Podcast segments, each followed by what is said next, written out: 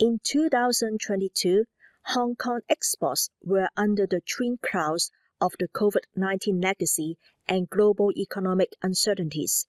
In more specific terms, the disruption of the cross border land cargo flow between Hong Kong and mainland China was a particular drag on Hong Kong's ability to perform. As a consequence, its total exports fell by 4.4% in the first 10 months of 2022. With regard to the restrained cross border truck flow that hampered Hong Kong's trade with the mainland in the first three quarters of 2022, the number of cross boundary transit by goods vehicles and containers between Hong Kong and Shenzhen dropped by 53.4% year on year. For the same period, the total trade value conveyed by land transport routes dropped by 24.3%. To mitigate this, many exporters made use of cross border shipping via inland river routes. Although the total trade value of items conveyed by such routes rose by 71.3%, this far from compensated for the loss of cross border trucking capacity. Hong Kong exports to the mainland, our largest export market, declined by 8.8% in the first 10 months of 2022.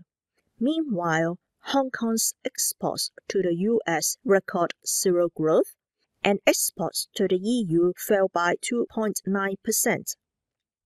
The former was mainly caused by the aggressive monetary tightening on the part of the Federal Reserve Bank while the latter was due to the rising energy and food costs and the uncertainties triggered by the Russia Ukraine conflict.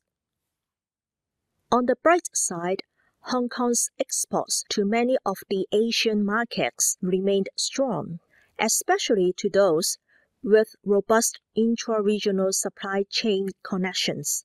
Hong Kong exports to the ASEAN bloc, for instance, increased by 12.6% in the first 10 months of 2022, while exports to Taiwan and South Korea also surged, rising by 15% and 13.5% respectively. All the key industry sectors, however, record an across the board decline in exports in the first 10 months of 2022 partly on account of the high base effect of the previous year's figures. It also, however, reflected a shift in consumer spending, which switched towards services amid the post COVID reopening of many key overseas markets. Overall, Hong Kong's electronics exports which account for 70% of Hong Kong's total exports, record a drop of 4.2% in the first 10 months of 2022. This was due to the significant surge in electronics exports in 2021, driven by the demand derived from work from home and e learning arrangements, as well as manufacturers enhancing their inventories in a bid to avoid future chip shortages. Looking ahead, Hong Kong's exports to the ASEAN bloc are expected to continue to show considerable growth. Hong Kong has long played an active role in the re exports of goods between mainland China and the ASEAN region. In the first 10 months of 2022, re exports of mainland origin goods to the bloc via Hong Kong increased by 3.4% year on year. Over the same period, re exports of ASEAN origin goods to the mainland via Hong Kong were up by 7.9%.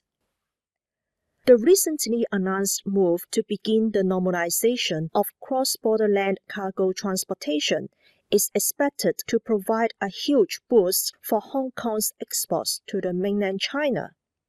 In our forecast, it is anticipated that this will resume its pre COVID level by February and March 2023. Amid the Russian Ukraine conflict and the aggressive monetary tightening by the US Federal Reserve, Hong Kong exports to the EU and the US will, however, remain subdued.